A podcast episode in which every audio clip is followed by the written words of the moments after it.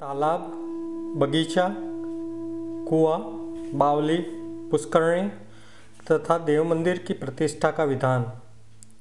भीष्म जी ने कहा, हे ब्रह्मन अब मुझे तालाब बागीचा, कुआँ, बावली, पुष्करणी तथा देव मंदिर की प्रतिष्ठा आदि का विधान बताएँ। पुलत्स्य जी बोले, हे महाबाहो, सुनो तालाब आदि की प्रतिष्ठा का जो विधान है, उसका इतिहास पुराण में इस प्रकार का वर्णन है। उत्तरायण के आने पर शुभ शुक्ल पक्ष में ब्राह्मणों द्वारा कोई पवित्र दिन निश्चित कर लें। उस दिन ब्राह्मणों का वर्ण करें और तालाब के समीप, जहाँ कोई अपवित्र वस्तु न हो, चार हाथ लंबी और उतनी ही चौड़ी चौकार वेदी बनाएँ। वेदी सब ओर से समतल हो और चारों दिशाओं में उसका मुख हो। फिर सोलह हाथ का मंडप तैयार कराएँ, जिसके चारों ओर एक एक दरवाज़ा हो। वेदी में वेदी के सब और कुंडों का निर्माण कराएँ। कुंडों की संख्या नौ, सात या पाँच होनी चाहिए। कुंडों की लंबाई तथा चौड़ाई एक एक रत्ती की होनी चाहिए। रत्ती कोहनी से लेकर मुट्ठी बंधे हुए हाथ तक की लंबाई को रति या अरत्री कहते हैं। तथा वे सभी तीन तीन मेखलाओं से सुशोभित हो। उनमें यथास्थान योनि और मुख भी बने होने चाहिए। योनि की लंबाई एक बित्ता और चौड़ाई छः सात अंगुल की होनी चाहिए। मेखलाएँ तीन पर्व ऊँची होनी चाहिए। उंगलियों के पौर को पर्व कहते हैं और मेखलाओं के एक हाथ लंबी होनी चाहिए।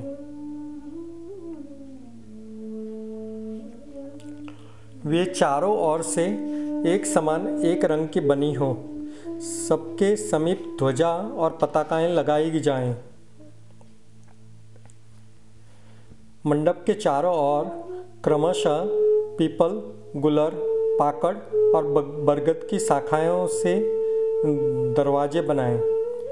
वहाँ आठ हो, होते हैं। आठ द्वारपाल और आठ जप करने वाले ब्राह्मण का वर्ण किया जाए। वे सभी ब्राह्मण वेदों के परगामी विद्वान होने चाहिए। सब प्रकार के शुभ लक्षणों से संपन्न मंत्रों के ज्ञाता जितेंद्रिय, कुलीन, शीलवान एवं श्रेष्ठ ब्राह्मणों की इस कार्य में नियुक्ति करनी चाहिए। प्रत्येक कुंड के पास कलश, यज्ञ, सामग्री, निर्मल आसन और दिव्य एवं विस्तृत ताम्रपात्र प्रस्तुत रहें। तदंतर प्रत्येक देवता के लिए नाना प्रकार की बलि, दही, अक्षत आदि उत्तम भक्ष्य पदार्थ उपस्थित करें। विद्वान आचार्य मंत्र पढ़कर उन सामग्रियों के द्वारा पृथ्वी पर सब देवताओं के लिए बलि समर्पण करें। अरत्री के बराबर एक युप यज्ञ स्तंभ स्थापित किया जाए, जो किसी दूध वाले वृक्ष की शाखा का बना हुआ होना चाहिए। ऐश्वर्य चाहने वाले पुरुष को यजमान के शरीर के बराबर ऊँचा युग स्थापित करना चाहिए। उसके बाद 25 ऋत्विजों का वर्ण करके उन्हें सोने के आभूषणों से विभूषित करें। सोने के बने कुंडल, बाजूबंद कड़े अंगूठी, पवित्री तथा नाना प्रकार के वस्त्र। ये सभी आभूषण प्रत्येक ऋत्विजों को बराबर दें और आचार्य को दुगना अर्पण करें। इसके सिवा उन्हें शैया तथा अपने को प्रिय लगने वाली अन्य अन्य वस्तुएँ भी प्रदान करें। सोने का बना हुआ कछुआ और मगर, चांदी के मत्स्य और दुदुम्भ तांबे के केकड़ा और मेढक तथा लोहे का दो सूस बनवा के सबको सोने के पात्र में रखें। इसके बाद यजमान वेदज्ञ ब्राह्मणों की बताई हुई विधि के अनुसार सर्वोषधि मिश्रित जल से स्नान करके श्वेत वस्त्र और श्वेत माला धारण करें। फिर श्वेत चंदन लगाकर पत्नी और पुत्र पौत्रों के साथ पश्चिम द्वार से यज्ञ मंडप में प्रवेश करें। उस समय मांगलिक शब्द होने चाहिए और भेरी आदि नाद के आवाज़ और बाजे बजने चाहिए। तदंतर विद्वान पुरुष पाँच रंग के चूर्णों से मंडल बनाएँ और उसमें सोलह अरों से युक्त चक्र चिन्हित करें। उसके गर्भ में कमल का आकार बनाएँ। चक्र देखने में सुंदर और चकोर हो। चारों ओर से गोल होने के साथ ही मध्य भाग में अधिक शोभायमान जान पड़ता है। उस चक्र को वेदी के ऊपर स्थापित करके उसके चारों ओर प्रत्येक दिशा में मंत्रपूर्वक पाठ करें और ग्रहों तथा लोकपालों की स्थापना करें। फिर मध्य भाग में वरुण संबंधी का, वरुण के संबंधी मंत्रों का उच्चारण करते हुए एक कलश स्थापित करें। उसके ऊपर ब्रह्मा, शिव, विष्णु, गणेश, लक्ष्मी तथा पार्वती जी की स्थापना करें। इसके पश्चात संपूर्ण लोकों की शांति के लिए तथा भूत समुदाय को स्थापित करें। इस प्रकार पुष्प, चंदन और फलों के द्वारा सबकी स्थापना करके कलशों के भीतर पंचरत्न छोड़कर उन्हें वृक्ष वस्त्रों से आवेष्टित कर दें। फिर पुष्प और चंदन के द्वारा उन्हें अलंकृत करके द्वार रक्षा के लिए नियुक्त ब्राह्मणों से वेद पाठ करने के लिए कहें और स्वयं आचार्य का पूजन करें। पूर्व दिशा की ओर दो ऋग्वेदी दक्षिण द्वार पर दो यजुर्वेदी, पश्चिम द्वार पर दो सामवेदी तथा उत्तर द्वार पर दो अथर्ववेदी विद्वानों को रखना चाहिए। यजमान मंडल के दक्षिण भाग में उत्तराभिमुख होकर बैठें और द्वार रक्षक विद्वानों से कहें, आप लोग वेद का पाठन कीजिए। फिर यज्ञ कराने वाले आचार्य से कहें, आप यज्ञ का प्रारंभ कीजिए। तत्पश्चात जप करने वाले ब्राह्मणों से कहें, आप लोग उत्तम मंत्र का जाप करें। इस प्रकार सबको प्रेरित कर कर मंत्रज्ञ पुरुष को, अग्नि को प्रज्वलित करें। तथा मंत्रपाठ पूर्वक घी तथा समिधाओं की आहुति दें। ऋत्विजों को भी वरुण संबंधी मंत्रों के द्वारा सब और से हवन करना चाहिए। ग्रहों के निमित्त विधिवत आहुति देकर उस यज्ञ कर्म में इंद्र, शिव, मरुद्गण तथा लोकपालों के निमित्त भी विधि पूर्वक होम करें। पूर्व द्वार पर नियुक्त ऋग्वेदी ब्राह्मण, शांति, रुद्र, पवमान, सुमंगल तथा पुरुष संबंधी सूक्तों का पृथक पृथक जाप करें।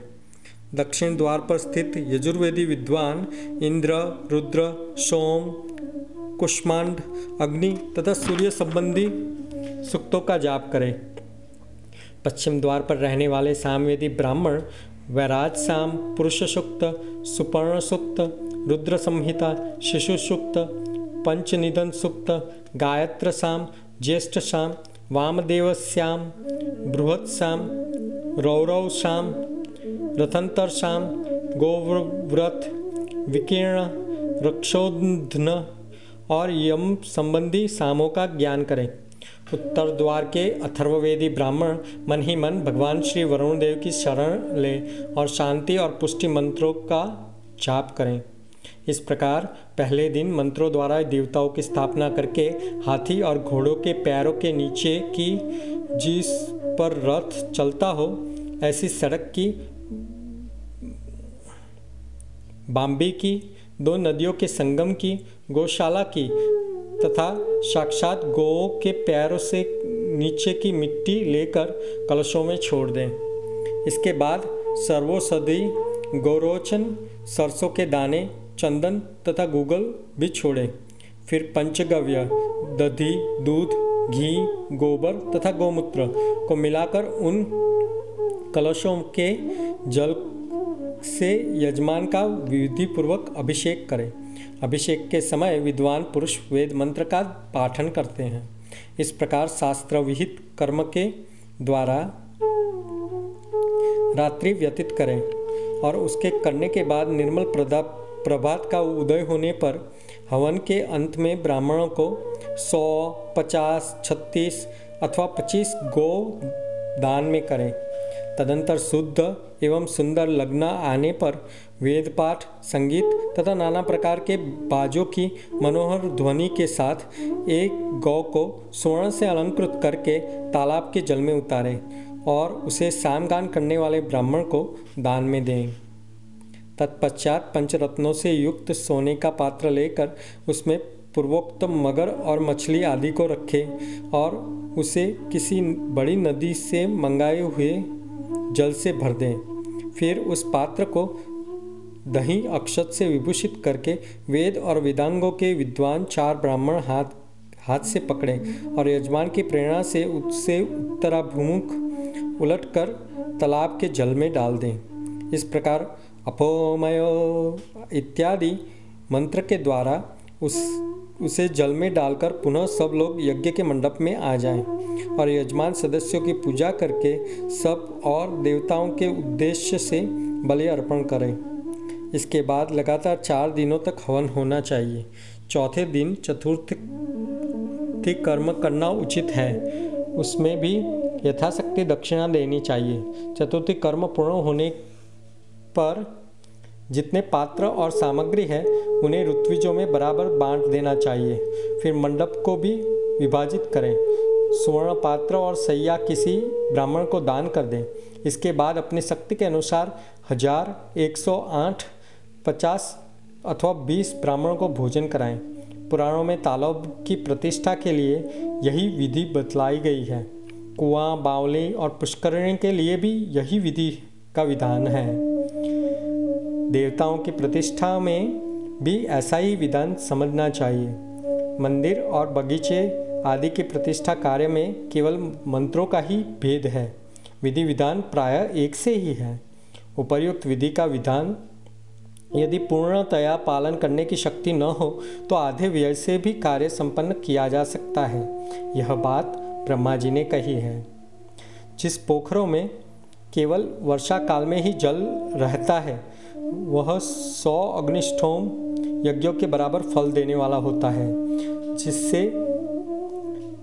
शरत काल तक जल रहता हो, उसका भी यही फल है। हेमंत और शिशिर काल में तक रहने वाला जल जो पोखर में रहता है, जो तालाब में रहता है, वह क्रमशः वाजपेयी और अतिरात्र नाम के यज्ञ का फल देता है। वसंत काल तक टिकने वाला जल तालाब का जल अश्वमेघ यज्ञ के समान फल देने वाला बतलाया गया है, जो जल ग्रीष्म काल तक मौजूद रहता है, वह राजसु यज्ञ से भी अधिक फल देने वाला होता है।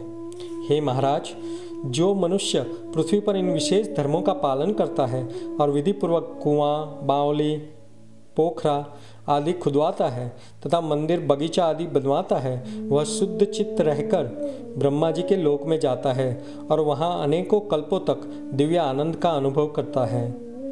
जो परार्ध ब्रह्मा जी की आयु तक वहाँ से का सुख भोगने के पश्चात ब्रह्मा जी के साथ ही योग बल से विष्णु के, श्री विष्णु जी के परम पद को प्राप्त करते हैं।